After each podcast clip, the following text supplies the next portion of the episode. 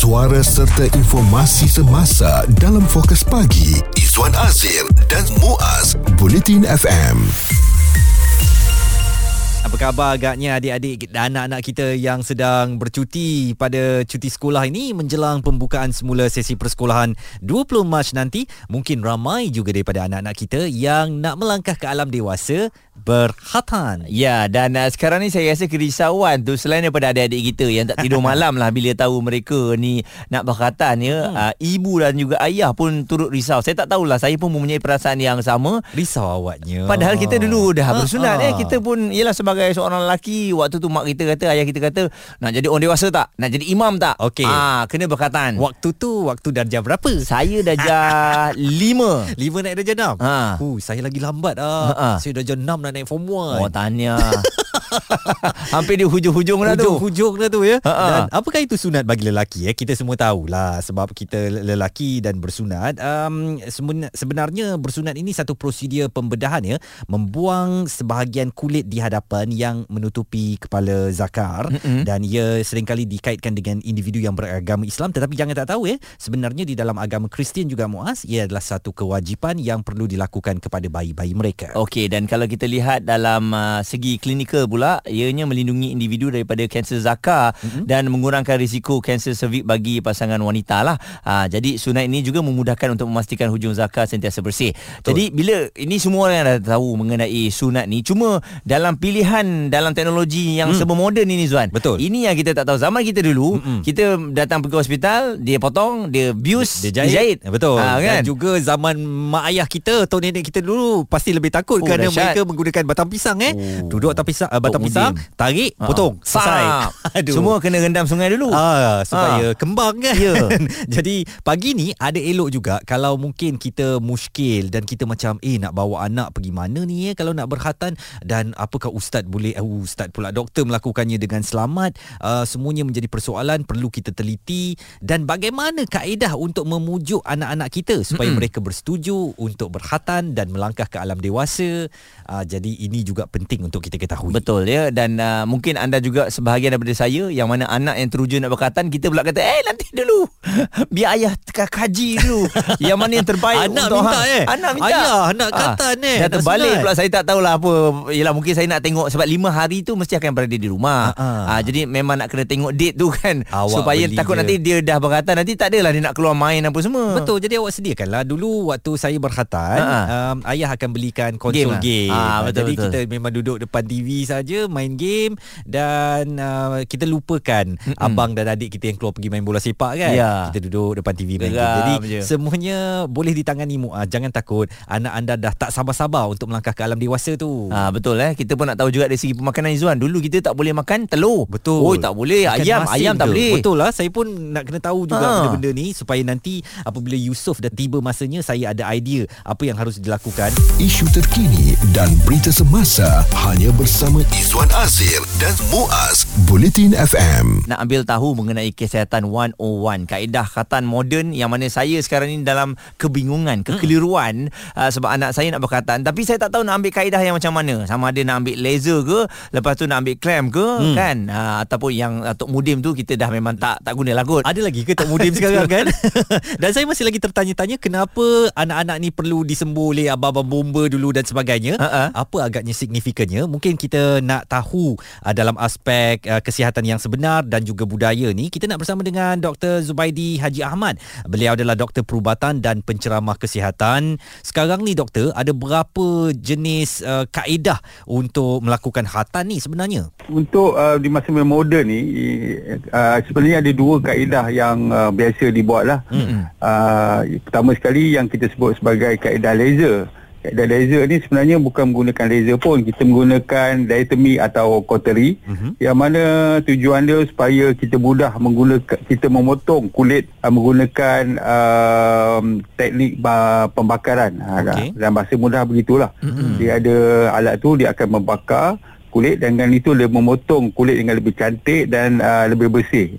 Oh, jadi kalau maknanya cutting hmm. Pemotongan itu menggunakan uh, pemotongan kulit kepala Zakar tu menggunakan uh, bahan bakaran begitu. Ada maknanya Ah, Oh. Betul. Uh, dia alat alat tu depan tu dia panas. Sebab tu kita panggil dia diatomy, dia panas. Jadi bila panas terkena kulit, jadi dia akan membakar dan memotong uh, kulit tu. Yang kulit yang depan tu yang kita panggil sebagai prepuce tu, Mhm. sebenarnya perlu dipotong uh, pada kadar yang tertentu lah supaya apabila dia sembuh nanti dia tidak terlalu pendek ataupun tidak terlalu masih lagi terlalu panjang iaitu menutup uh, masih menutup kepala zakar. Hmm. Kaedah yang kedua kita panggil clamp. Uh, yang clamp tu masuk kita masukkan alat uh, sejenis alat uh, macam gegelung kecil mengikut saiz kepala zakar tu ke dalam uh, kepala zakar. Uh-huh. Daripada situ kita akan clampkan dia atau kita kena kita uh, ketipkan dia. Daripada situ kita mengikut ukuran ni dan kita memotong uh, kulit itu uh, previous tu menggunakan gunting ataupun menggunakan pisau yang yang tajam. Okey. Kemudian uh, selepas lebih kurang seminggu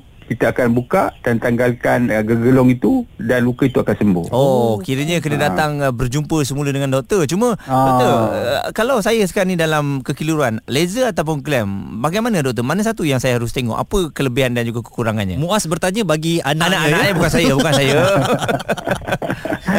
ya, uh, kalau saya sendiri pun pertama sekali saya tengok uh, bagaimana ketabahan anak kita lah. Okey. Uh, kalau anak kita kadang-kadang dia terlalu takut eh. Jadi bila kita buat clamp tu, kita terpaksa menghantar dua kali ke klinik. Hmm. Uh, jadi dia mungkin dia akan takut. Lepas tu uh, doktor akan cuba menenggalkan clamp tu. Jadi setengah kanak-kanak tu dia takut benda tu diusik lagi. Hmm. Uh, yang itu Dia jadi trauma. kita kadang-kadang ha, dia trauma begitu. Sedangkan kalau kita menggunakan kaedah yang cautery atau laser tadi, hanya sekali je lah kita pergi, uh-huh. lepas tu balik, uh, kemudian dia akan sembuh dalam masa 7 hingga 10 hari. Okey. Dan uh, sebelum kita ke klinik doktor untuk anak berkhatan, apakah mereka ni perlu dimandikan dahulu sesuai dengan tradisi dulu-dulu orang berendam dalam sungai atau sekarang disiram dengan abang bomba katanya untuk mengembangkan bahagian um, reproduktif lelaki berkenaan supaya senang kerjanya. Ha, ini merupakan satu budaya lah yang kita amalkan daripada dulu eh, sebab kadang-kadang kanak-kanak ni semangat dia orang ni perlu di, di, ditingkatkan. Mm sebab sebelum mereka berjumpa dengan zaman dulu kita jumpa Tok Mudim mm sekarang ni mungkin uh, apa uh, doktor ataupun uh, pembantu uh, perubatan eh untuk disunatkan. Jadi uh, antara caranya ialah kita uh, bersunat beramai-ramai. Daripada situ mungkin kita ada budaya membasahkan uh, tubuh eh dengan tujuan supaya mereka menaikkan semangat. Ha, kalau zaman dulu Tok Mudim dia sembuh ke muka tau. Dia sembuh ke muka dan ke mulut. Supaya perasaan takut tu hilang. Ha, Oh, jadi dahsyat. bagi mudah bagi mudah kanak-kanak itu di cakap tu di, disunatkan. Jadi tidak ada dah orang cakap tu yang terlalu takut tu dia akan berjerit Ah. dia akan panggil mak dia dan sebagainya kan Doktor dia suara apa doktor? Dia. Dia dia sembuh, sembuh. Dia sembuh. Ah, dia sembuh. Oh, Ah, maknanya dia- sembuh. oh. Tok Muda zaman dulu Ah. dia menggunakan ah, Air jampi macam tu lah, ya. Ah. Mm-mm. Ah, jadi supaya bila bila dia diberikan kadang-kadang tu lebih ah, mengurangkan mengurangkan rasa takut, mengurangkan rasa berdebar-debar dan sebagainya. Ah. Ah, tu psikologi juga tu. Tak apa Tok Mudi Ah, dia baca sikit-sikit pam pam pam pui ya. Lepas tu ketemu semangat kita. Dan satu lagi doktor, uh, pemakanan ni. Masa saya zaman saya dengan Izwan dulu bila bersunat, uh, saya tak boleh makan telur, saya tak boleh makan ayam. Ah katanya ia pantang tu. Gatal. Takut gatal nanti. Ya. Ha ah. Sekarang macam mana doktor? Ha, sebab pada zaman saya pula tu dia digalakkan makan ayam Oh. supaya dia cepat baik. Okey. Mak ayah saya memberikan ayam bakar. Ayah dia dia macam itu lah. Jadi sebenarnya uh, secara konsepnya ialah apabila kita makan pertama tahu pertama sekali kita tahu kena tahu apa yang menyebabkan uh, kanak-kanak ni ak- akan menjadi uh, lukanya men- ber, apa lambat untuk sembuh. Mm-mm. Pertama sekali kalau dia ada alahan eh. Alahan ni terutama pada sebagai contoh telur pada uh, seafood pada uh, sebagai contoh susu coklat dan sebagainya jadi benda-benda ni jangan diberikan kerana dia akan melambatkan uh, proses penyembuhan Uh, ringkas saja doktor, uh, apakah orang tua juga selamat untuk berkhatan? ya orang tua selamat berhatan di negara-negara barat orang-orang uh, yang dewasa uh, mereka melakukan hatan Baik. Hmm. Jadi tak ada had umur ya, maknanya uh, ianya untuk kesihatan kita bersama doktor ya. Mm-mm, betul. Dr. Zubaidi Haji Ahmad selaku doktor perubatan dan penceramah kesihatan berkongsikan mengenai kaedah khatan yang terbaru. Tadi Zuan tanya untuk dewasa tu untuk siapa Zuan? Ah, untuk siapa-siapa Oh. lah Mualaf mungkin kan Yelah, ah, ah. Siapa yang belum lagi berkhatan Mahu melakukan khatan ah, Awak ni berfikiran kena lah Kita terbuka kena clear, sikit kena clear. Sekarang ni cerita pasal berkhatan. Saya sudah Dah jam Ah. 6 dah naik form 1 Ya. ah, dah, dah umur mungkin tadi pun Tak, sebab mungkin ada yang nak berkahwin nanti kan Betul. Ah, Dengan mu'alah pun Memang Mm-mm. kena ambil tahu mengenai perkara ni Fokus pagi Izwan Azir dan Muaz komited memberikan anda berita dan info terkini Bulletin FM.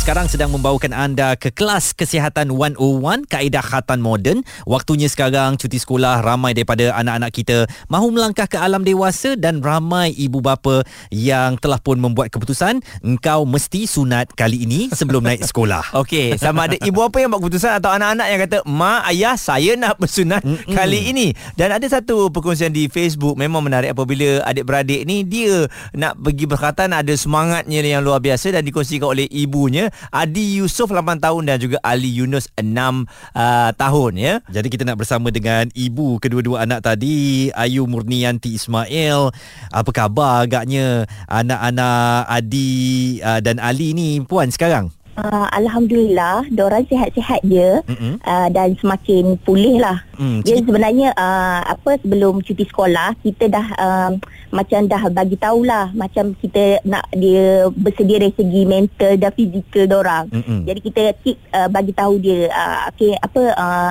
cuti sekolah uh, nanti uh, abang dengan adik nak kena sunat tau. Hmm. Uh, so kita keep uh, remind orang. Jadi orang pun macam okey uh, ibu bila kita nak kena bersunat ni uh, macam abang dia excited macam dia nak sebab uh, perkongsian daripada kawan-kawan dia lah. Adik kawan dia dah bersunat jadi abang dia tak sabar. Jadi adik dia penakut sikit lah. Macam abang dia bagi, bagi tahu kan uh, nanti kita nak bersunat ni. Uh, adik takut lah adik takut lah. Jadi macam uh, sampai di klinik tu uh, mula-mula orang okey je. Macam uh, tapi uh, abang dia pula yang takut. Uh, Oh. adik dululah abang dululah sekali.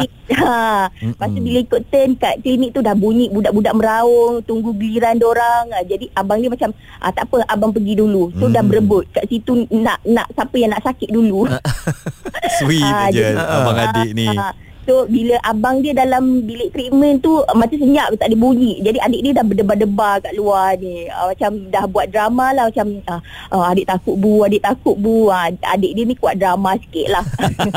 Dia tak kena pujuk-pujuk jugalah. Lepas tu uh, bila turn adik dia sudah dalam dalam tu meraung lah. Tu yang saya sebenarnya macam kita ibu kita tak pernah mengalami kan anak uh, uh, jadi macam sebelum-sebelum ni tak tahu macam mana nak nak apa nak nak experiencekan benda ni kan. Hmm. Uh, so bila Uh, husband pun terpaksa ambil cuti work from home jadinya macam senang lah kita orang nak jaga sebab saya pun tak ada tak ada pengalaman macam husband kan tahu sebelum ni dia pernah bersunat macam mana nak ni jaga kan uh, Ha-ha. so Alhamdulillah lah so, Kan? uh, lepas uh, lepas sunat tu macam saya pun lega Mm-mm, sebab saya tengok ni 28 bulan 2 uh, dia berkatan eh. Jadi uh, Ah, siap ada bawa hanger lagi. hanger. Ya, ya, Nak ya. letak kat kain eh. Ah, saya tak tahu benda tu je husband nak kena hanger.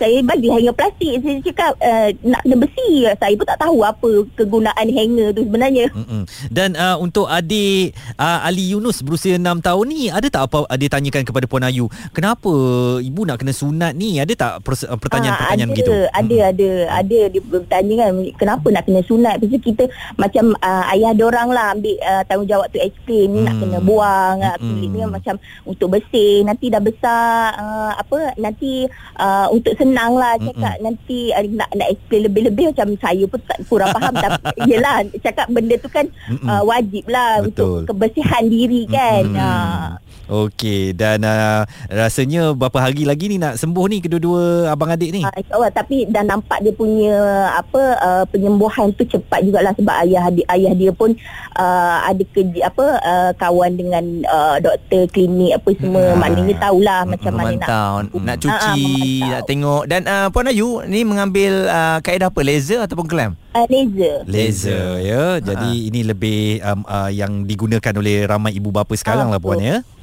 Okey, selamat melangkah ke alam dewasa untuk anak-anak Adi Yusof 8 tahun dan Ali Yunus 6 tahun. Selesai dah uh, tugas uh, Puan Ayu lepas ni tak payah nak explain lagi kepada anak-anak sebab dia memang sekali seumur hidup saja ya. Saya pun baru nak menghargai lah. Ah, dia Jadi sat, sebelum satu pembelajaran kan.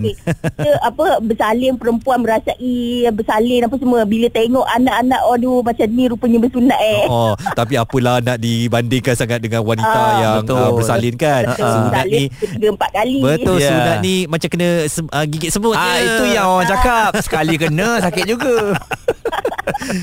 Itu dia pengalaman seorang ibu Ayu Murnianti Ismail Dua daripada anaknya berkhatan serentak Dan ialah biasalah Macam-macam ragam dan drama Akan ditunjukkan oleh anak-anak Dan ni saya rasa memang kena ada persiapan lah untuk ibu bapa ya. Hmm. Bukan saja dari segi mental dan juga persiapan untuk anak-anak tu apabila mereka dah bersunat nanti. Pasca sunat Ah, pasal sunat Dia Mm-mm. punya ganda-ganda dia Ah, Apa yang dia nak Kita kena layan Kita pun tak boleh marah Dan saya yakin Masa tu kita kena ada Betul. Jangan uh, kita nak sunatkan dia Lepas tu kita tak ada kat rumah Mm-mm. Ah, Jadi tak fair lah Untuk kita uh, Nak suruh isteri je jaga Kadang-kadang isteri pun tak tahu. Jadi saya rasa Kena ada perancangan. Saya pun kena tengok masa ni At least seminggu Kita kena pantau dia. Selamat berdepan dengan drama anak-anak kita yang akan bersunat Wahai ibu dan ayah. Dan juga selamat melangkah ke alam dewasa anak-anak Yang akan bersunat menjelang uh, pembukaan kembali musim persekolahan akan datang. Pendapat, komen serta perbincangan fokus pagi Izwan Azir dan Muaz Bulletin FM.